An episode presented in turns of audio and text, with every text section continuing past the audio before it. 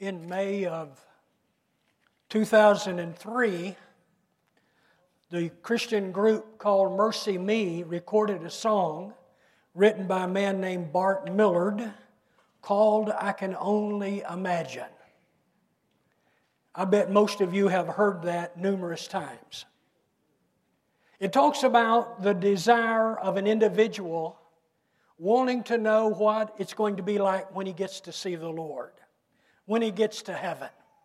I can only imagine what it will be on that day. Perhaps it'll be like this, and perhaps I won't be able to stand in his presence, and so on. That's the message of the song. But the thing that sticks out to me related to that song as an introduction to what I'm going to be sharing today is this.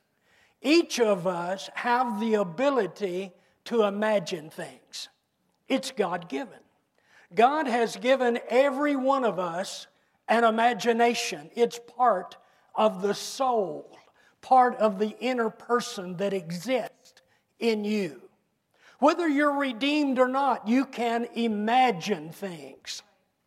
You can have an idea. You can have a vision of. You can have an expectation of certain things that you are not able to see with your natural eye. Now, for a Christian, that imagination ought to be grounded on the Word of God.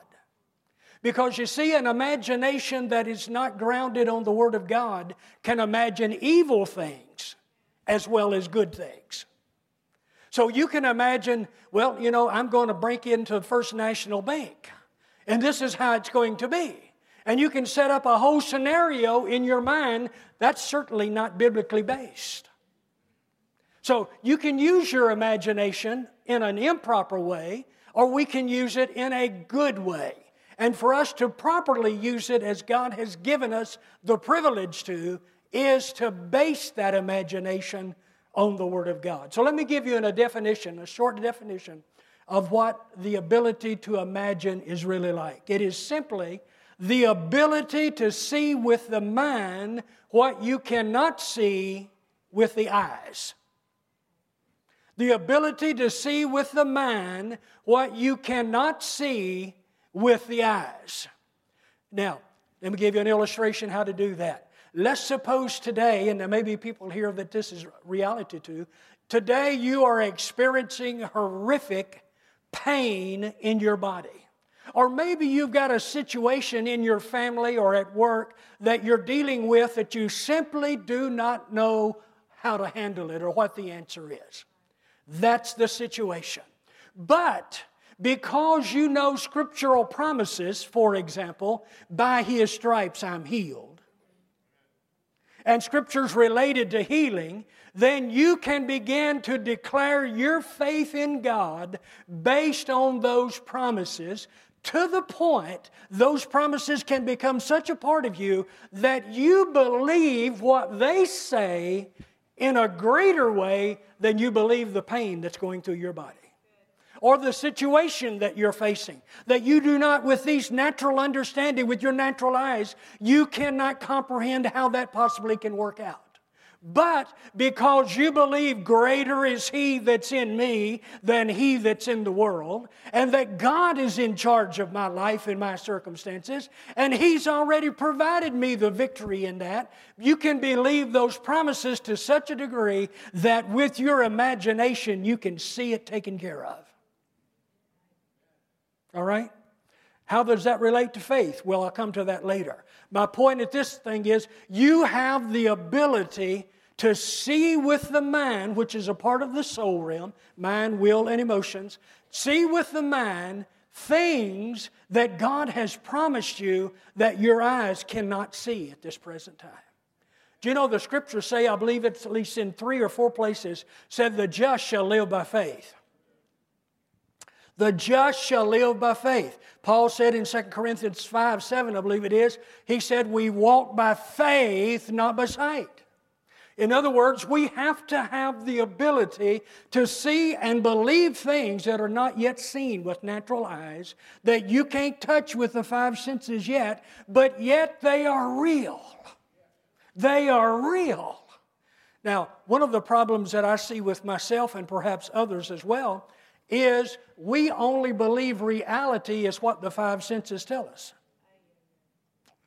And that's a bad thing. That's a bad thing. The, the, the, five senses aren't bad, but to only believe what the five senses tell you is bad. Because then we negate to ourselves all these wonderful things that God has in the supernatural realm that He is waiting for us to cooperate with Him so that He can manifest them in our world today. All right? So, let me let's do a little illustration here. I'm going to tell you to imagine something, and I want you to do it very quickly. Imagine a dog. All right? How many of you saw a dog in your mind? Okay, the rest of you were asleep. All right, let's do it again for those that weren't awake at that point. Let's imagine a black, large dog. All right? You see a black, large dog up here? All right? You see, you have the ability to do that. Now, you could say, let's imagine a black, large Labrador dog. Or let's imagine a St. Bernard or a Chihuahua. See, you have the ability, based on information, you have the ability to come up and do that. Why? Because you've seen pictures or you've actually had one and you've been around dogs like that, and so that is implanted in your memory. Are you aware that most of your memory is stored by pictures or as pictures? Most of your memory is stored as pictures. In fact, there are certain, a lot of memorization programs out there that are available to people where you can learn how to remember things easier. And almost every one of them teach you how to see something as a picture.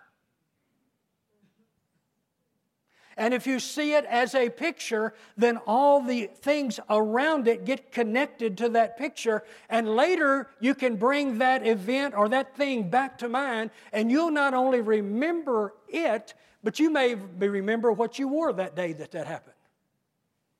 Some people say they even remember what certain smells that occurred when that particular thing happened. You remember the picture, but there's these pieces of information that get attached to that memory. See? So when I say a black dog, maybe you had a black dog. Maybe you've seen pictures of a big lab that's black or a chihuahua. See the point? Um, you have the ability to do that. Now, let's imagine something else heaven.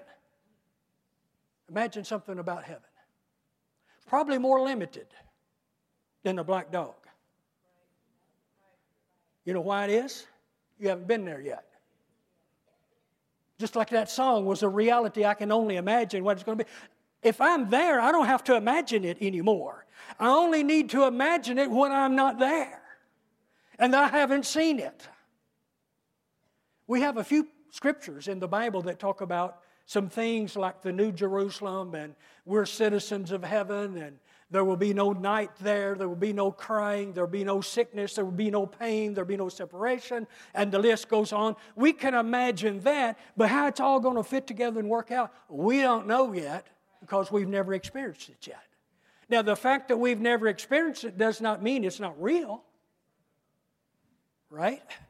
We have a source of information, namely the Word of God, that says it is real, that heaven is a reality.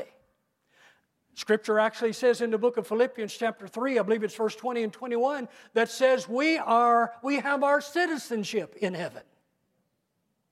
That's where we're from. That's where our citizenship is. Because Jesus is Lord, we are a citizen of heaven.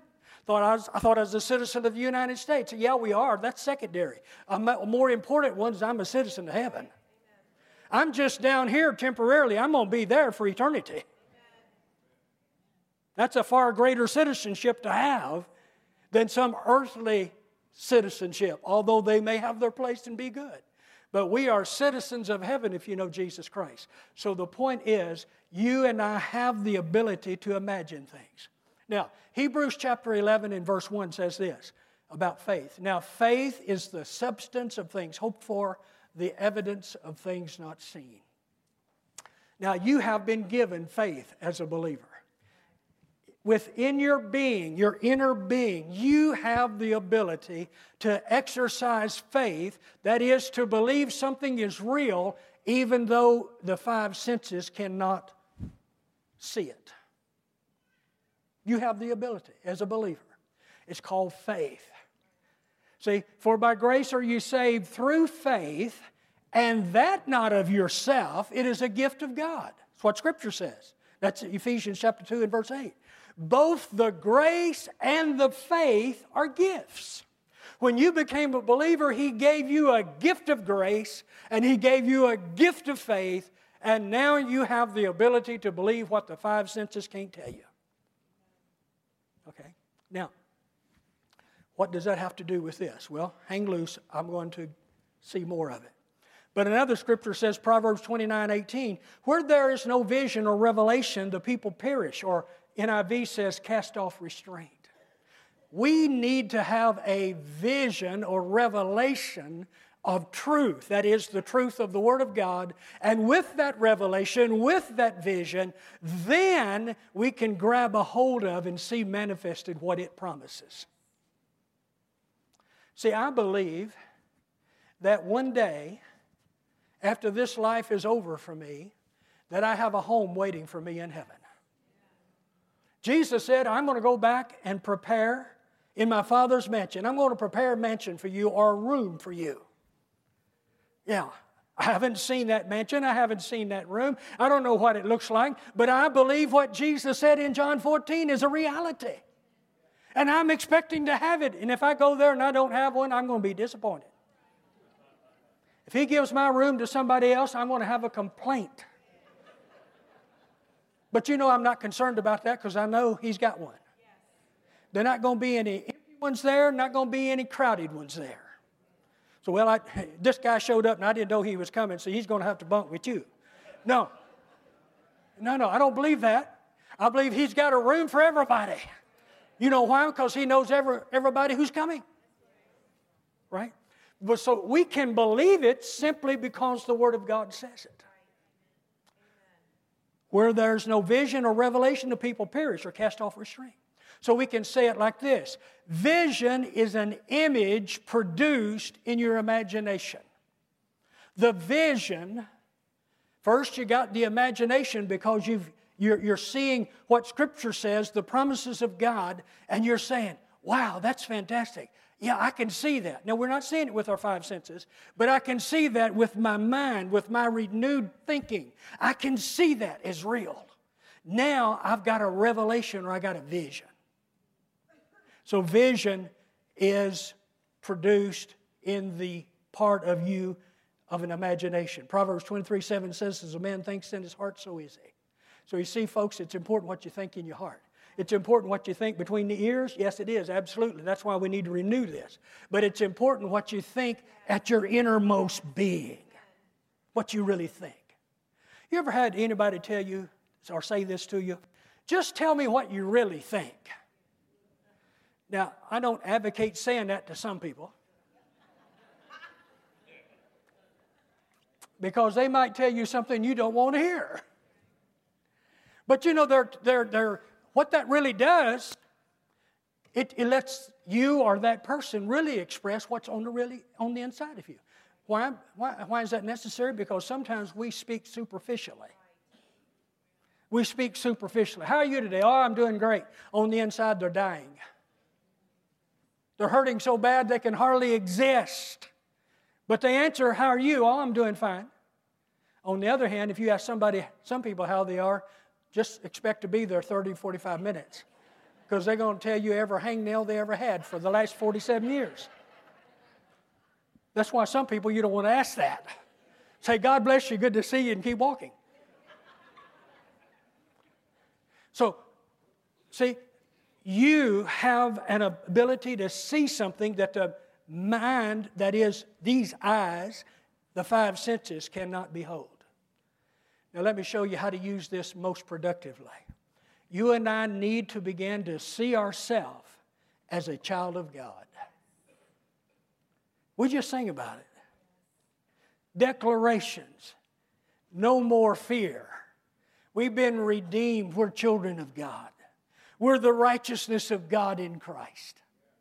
And begin to see yourself based on those promises. So, well, I've been a Christian all these years. Don't I automatically do that? Answer no.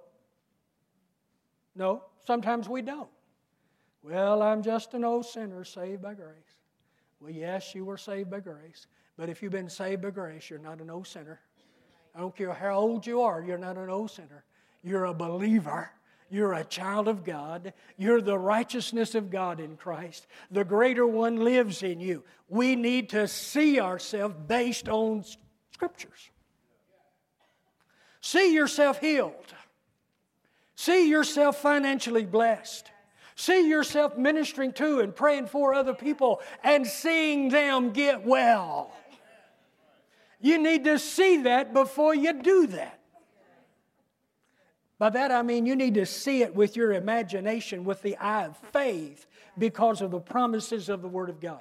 Now, if you're trying to base your imagination on anything else other than the promises, you can't be guaranteed success. You know why? Because the promises of God, God's Word is that which is eternal. He, he said, the Word of God says, Heaven and earth will pass away. Jesus said, But my Word will not pass away. So anything of this world system is subject to being decayed and passing away. But if you base your imagination based on what the Word of God says, you'll see success. See yourself saved. See yourself healed. See yourself financially blessed. See yourself ministering to people and seeing them healed, delivered, and set free. Because 2 Corinthians 5 17 says, You're a new creation in Christ. I, you as believers, are new creations in Christ. Old things have passed away, and all things have become new. One of the problems that we have as believers when we don't walk in victory consistently is because we keep believing the accusations of the enemy and what he interjects into this brain up here. I don't know about you, but I've had this thought come numerous times and the thought be something, some failure or mistake that I made years ago. Something that I've already repented of or turned from. And yet I get that thought. Well, you, you can't do this, you can't do that because, see, you're not worthy. Don't you remember when? And let me suggest to you that's not the Holy Spirit. That's the enemy of your soul doing that. He's trying to discourage you, defeat you, put you down to such a degree you'd have to reach up to touch the bottom. Right? That's what he's trying to do. See, if you've repented of it, it don't exist. It did exist, but in the mind of God, it don't exist. And our position is, it don't exist. How dare me bring up something that God has forgiven me for and talk about it as if it were a reality? If God were speaking to me, He would say, I don't know what you're talking about. Because it don't exist. It's cast behind His back. It's put in the bottom of the sea. It's covered by the blood of Jesus. It don't exist. Now, if it hadn't been repented of, you're going to be convicted by the Holy Spirit. But if you've repented of it, truly, you've turned from it, it's gone, it don't exist.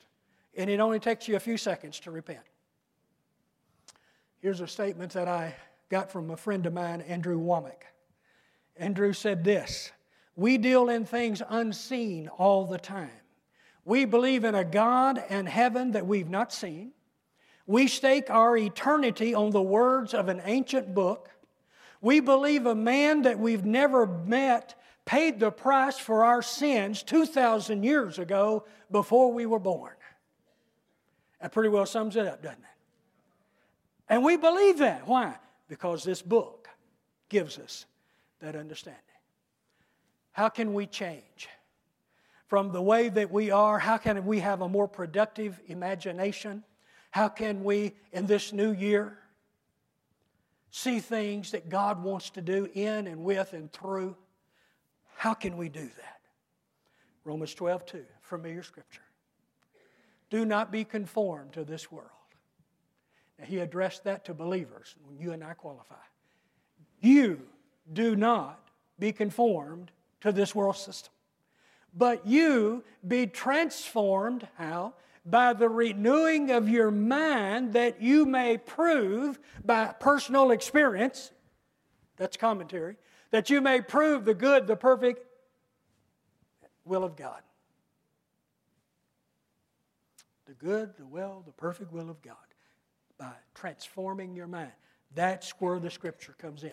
You have to do that before your imagination will be matured enough so that it becomes reality in outward life. See, until we do that, till we are assured of what the promises of God say, we'll face circumstances and never be able to face them with boldness because we don't know for sure if God will do it or not. Maybe just as, you know, this is one of those uh, hit and miss situations. Well, I know that God would do it for such and such person, someone we hold in high esteem. Well, He would do it for them because of who they were. No, no. It's not who you were, it's who Jesus is and who He is in you. That's the reason God keeps His word to you. See? So we have to be convinced of what the Word says. There's a passage in the book of Numbers, chapter 13, verse 30 to, through 33. Uh, Joshua had sent, or, or, Moses had sent Joshua and Caleb and some of the others uh, out to spy out the land, the land of Canaan. You remember he sent 12, one from each of the 12 tribes. He said, Go out and tell me about the land. Who dwells there? Wild animals there? what fruits and produce is uh, able to be grown there, things of that nature, just natural things that they need to know about. So he sent them out. They went out. And when they came back, 10 out of the 12 says, Why, it's a huge land. It's very prosperous land. But we saw giants there. Now, stop there a minute. Was what they said actually true? Yes, it was. It's 100% true. It was a prosperous land. There were giants there. And they then said, But we can't go in and take it because we were like grasshoppers in their sight, in our sight. And that was the reason the whole nation wandered in the wilderness for 40 years until that generation died out. God couldn't take those people into the promised land because they didn't know reality from His perspective. They had a vision of themselves being grasshoppers compared to these giants 9, 10, 12 feet tall. You say, well, they were. Yeah, but you see, that's not the deal. You may be facing a giant that's 20 feet tall in your life. In other words, it's a major situation. But guess what? You're not there by yourself. Doesn't the scripture say, Greater is he that's in you than he that's in the world? This is a victory that overcomes the world, even our faith. Many promises, see? So they thought they were going to have to defeat the giants and the land and conquer it on their own. What they failed to realize is the God who had brought them thus far is the same God that's going to be with them through the land as they conquer and he did later. So the point is, it's how you see God and it's how you see yourself. Well, I'm just a little grasshopper. I don't amount to much. And there's truth to that to some degree. Yeah. Compared to God, yeah, we, we're just His children. But we're not children left alone. We're His children that He lives in, works with, and works through. We can choose to be like those 10 tribes, or 10 spies of the 10 tribes, or we can be like Caleb and Joshua, the two. They said, We can do it. Come on, let's go. We can do it. Why? Because our God said, I've given you the land. But those 10 people said, No, we can't do it. We're grasshoppers. Two said, We can do it because God gave us the promise. I won't be like those two. How about you? I want to face life and difficulties and problems like those two. Yes, there's giants. Yes, there's wild animals in the land of promises. But greater is He that is with us and in us. So we need our mind renewed in the promises of God. It will activate our imagination, it will create vision, which brings forth hope, and hope is the foundation of faith. Remember Hebrews 11 1? Now, faith is the substance of things hoped for, the evidence of things not seen. See, you got to have hope before you can have faith. In other words, you've got to have expectation. Well, you don't just suddenly get expectation unless God gives you a supernatural gift of faith, which kind of comes and goes and manifests maybe sometime and sometime doesn't. But normally, you're living by faith that you possess, given to you by God, day by day, based on the promises of the Word of God. Faith is the substance of things hoped for, it is the evidence, the proof of things not seen. One last scripture, John 14, 12, Jesus said this Most assuredly I say to you, he who believes in me, the works that I do, he will do also. And greater works than these he will do because I go to my Father. Jesus said that to his disciples. He says that to you and me as his disciples today. He says, He who believes in me, the works that I do, he will do also. And greater works than these he will do because I go to my Father. I'm not concerned about what the greater works are. I think he's referring probably not just to greater works as far as the quality and powerfulness of the work, but the fact that he was one person and now we're millions of people. Greater number of people doing the work assigned to them by Father God. We can do that just like he did. One last illustration. There was a prophet called Elijah in the Old Testament. Great man, great prophet. In 1 Kings chapter 18, he faced 850 false prophets by himself. He put them to the test. God answered his, his prayer for, to send uh, fire from God and lap up the, the sacrifices and the water in the trenches, and you know all of that. And after God manifested himself, the prophet Elijah took a sword and went out and killed all 850 of them. Hallelujah to God. I want to get along with that fella. But next day, shortly thereafter, Ahab's wife, the queen, Jezebel, and there's always a Jezebel spirit somewhere around. And I'm not saying anything negative about females, okay? I'm talking about this type of spirit that counteracts and comes against faith in the heart of a believer. Jezebel said, I will do to you by this time tomorrow what you did to them. This mighty man of God who faced them, 850 prophets, call down fire from God, got fearful of what Jezebel said. And the Bible said he ran. That's 1 Kings chapter 19, I believe it's verse 4. And then he went before God and he says, God, it's enough. Take my life. I'm no better than my father's. Wait a minute, Elijah. You faced 850 false prophets and killed them after you saw a manifestation from God. And this one woman said something. She made a threat against you, and you turned tail and run. It's easy to criticize Elijah. I don't know about you, but I've been Elijah before. In the sense that I said, well, I don't want to handle that. No, no, no. I, th- I don't think I have the ministry for that anymore. Here, you take this. See, that same spirit is working in our day.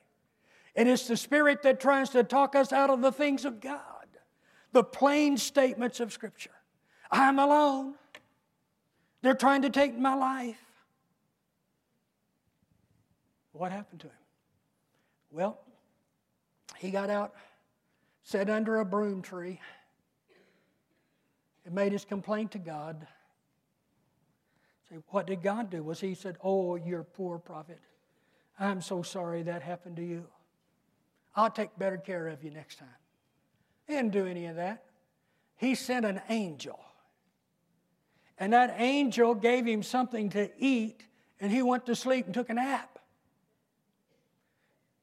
Sometime later, the angel came back, woke him up, fed him again, and he goes and takes another nap. I'm talking about a supernatural angel from God. And the angel told him, as a messenger from Father God, said, You now arise and you go in the strength of this food and this sleep for 40 days to a particular place. And I've got an assignment for you. I've got, you want to appoint this king, you're going to appoint a prophet, you're going to, told him what he was, must now do. My point is this if you feel like you're in the place like Elijah was in, in the sense that you are tired, worn out, defeated, let me suggest something for you. While you're feeling that way, don't make any major decisions. Because I will guarantee you, most of them will be wrong. They will be decisions that you make based on your body and your emotions. That's good preaching, folks. It, don't make any major decisions like that. You need to get some rest, get some sleep, just from natural things. So that don't sound very spiritual, I know. Because we've separated the natural and the spiritual so far apart, we can't recognize them at the same time, hardly. He needed to get some rest, man. He been he killed 850 false prophets the day before. I'd say the brother needs some rest. He probably hadn't eaten in no telling how many hours. He's probably hungry. He needs some sleep. You know, when you get good sleep, your body recuperates. Your body starts mending itself. Some people are suffering from something so awful, and that is the lack of sleep. I don't have that problem. I sleep well all the time. I have this little switch right here. I just turn it off and go to sleep. My wife hasn't found that switch yet. I've been trying to tell her where it's at for 50 years. She hadn't found it yet. One time she said to me, I don't understand how you can just lay down and go to sleep. I don't know, but I just, that's it. My point is, lots of us need physical rest. Then we need an encounter with God. He did what he could do. Then he needed an encounter with the angel of the Lord. And then when he got over in this cave, when the Lord then spoke to him himself and gave him a new assignment go anoint this guy king, go anoint this prophet in your, in your stead, and then go do this as a governor, I think it was. My point is, what do you do when you get to that place? Do like Elijah. Seek God. Stand on His word. Declare His promises. Get it in you to the point that it's a reality to you. You know it as much as you know anything from the natural realm, perhaps even better. You know, you can in that condition you cannot be defeated. So, well, can I ever get to the place where the devil don't attack? Nope, not this side of a glorified body. No, you'll never get there because he's going to attack all the time. How do I know that? Jesus was attacked by Satan himself. He had no sin in him, he had no disobedience in him. Satan attacked him, brought temptations three times against him. And he answered every time, It is written, it is written, it is written. And that's what you and I should use to answer every attack of the enemy. It is written, it is written, it is written. Now, you will be attacked, but you always win. So, how long do I stand? You stand until you win. And having done all to stand, give up and quit and go home. No, he doesn't say that. And having done all to stand, stand. Stand. We fight till we win. We fight till we win. What do you mean fight? I mean standing on the Word, believing God, seeing it. I want to see myself doing that. Now, can you get, the wrong image? You surely can. You sure can. Your imagination can be from a purely soulish, fleshly motivation, or it can be based on the Scripture. I've told this many times, but it fits here, and I'll tell it again. I grew up, I wanted to be a Major League Baseball player. I wanted to play center field for the New York Yankees. Mickey Mantle was going to get old and have to leave, and I wanted to take his place. That was, we're talking about in the early 60s. I wanted to take his place in New York playing for the Yankees. Now, I had neither the opportunity and certainly not the ability. But you know, I still had a dream of doing that. But that was not a God given one, that was one of me. I wanted to do that. God never told me to do that. In 1965, I was going to Bible college. And I was praying one day. I've been in Bible classes hours, day after day after day. And you know, when you're not really into tune, you're just kind of halfway there. You're there in body only, but not really in mind and spirit. You can come up with a whole lot of ideas. That's where you kind of need to make sure it's really God speaking to you on the inside. So one day I felt like God spoke to me and said, I've called you into the ministry. I want you to preach and teach my word. I rebuke you, devil. You know why? Because I had an uncle that was a pastor. I had a brother in law that was a pastor. I had a brother that was a pastor. I had a pastor at the church I went to. And I certainly did not want to be like any of them. And I had no desire to do that. But I did have a desire to be a center fielder for the New York Yankees which was never going to happen. But God called me to do this. You know what I had to do? I finally had to get to the place to where I said, Yes, Lord. I choose your will. I don't want to do it. I'm doing it out of obedience. But I'm going to do it, bless God. You know, sometimes you have to be hard headed as, as it comes in uh, and it relates to doing the will of God. Because the flesh, the world, things around you will try to talk you out of what God said. There have been several times in these 54 plus years that I've been pastoring that I felt like quitting. You say, really? Yeah. Usually about once a week. If I moved every time I felt like moving, I'd be in the middle of the Atlantic Ocean about now. Say, well, why would you feel that way? Because of circumstances. But I am hard headed enough. I will not quit. I'm not going to quit. I'm going to, I'm going to keep doing what he, I know He's called me to do until the day I leave this earth. Why? Because I know that I know that I know that I'm sure of, and I know I know what He said. So you just keep doing it.